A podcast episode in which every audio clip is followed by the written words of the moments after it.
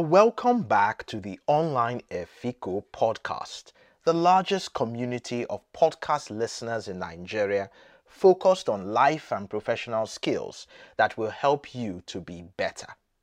This podcast is brought to you with the support of Be Better Books, the e paper vendor, and Learning Impact Nigeria.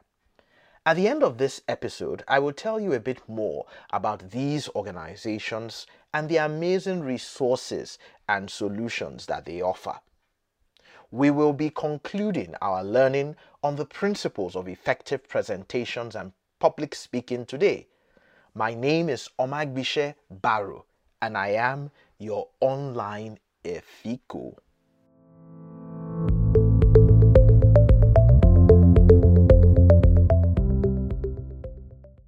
We will complete our learning on the 10 principles of effective presentations with the last three principles, starting with principle number 8, which simply says we should keep it simple. Great communicators, as I have experienced, avoid using complicated words and sentences. In fact, the golden rule for simple communicating is if you cannot explain it to a six year old, then you do not understand it yourself. There are, however, a number of famous personalities who are known for using very complicated words and language. Here's what I believe they are not effective presenters because most of their audience may not understand them. Perhaps they belong to a genre of entertainment or comedy, but certainly not presentations within the context of a business.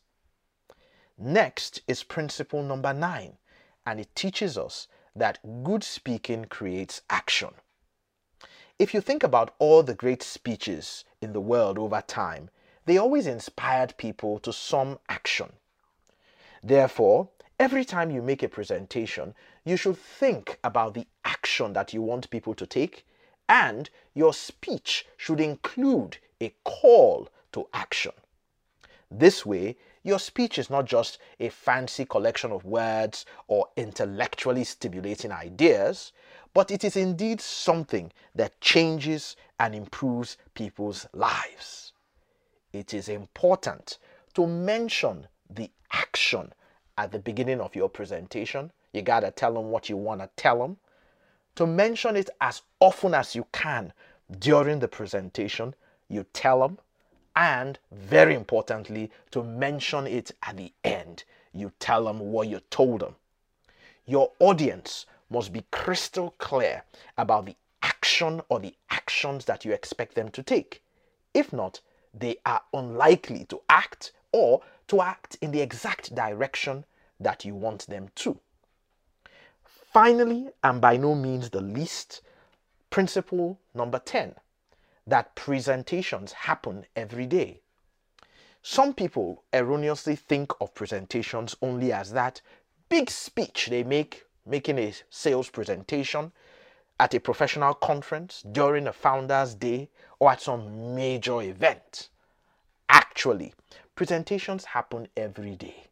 In a one on one conversation with your colleagues or bosses, or in those interactions with your customers. Even when teachers instruct our children in the classroom, they are making presentations.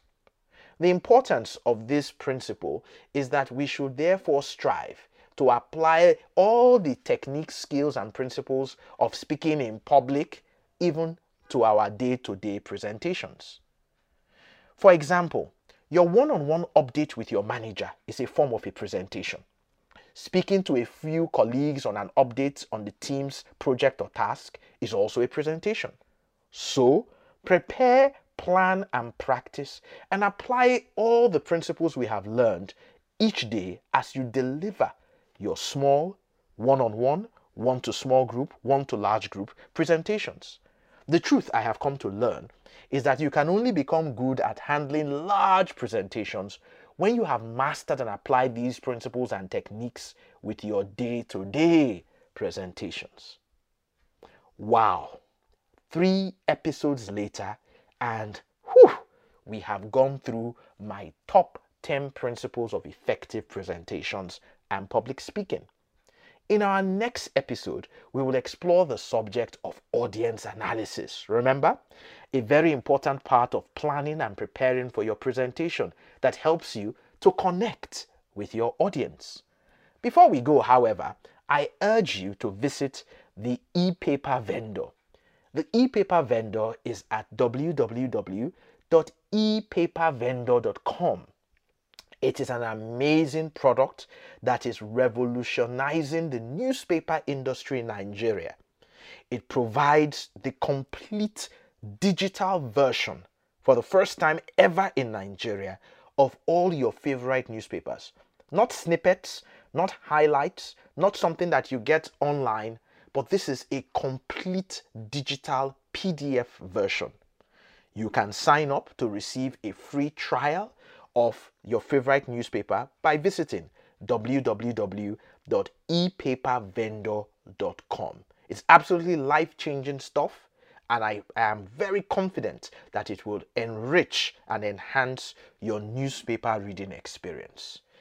Until we meet again, same time next week, enjoy your week, be better, and continue to learn.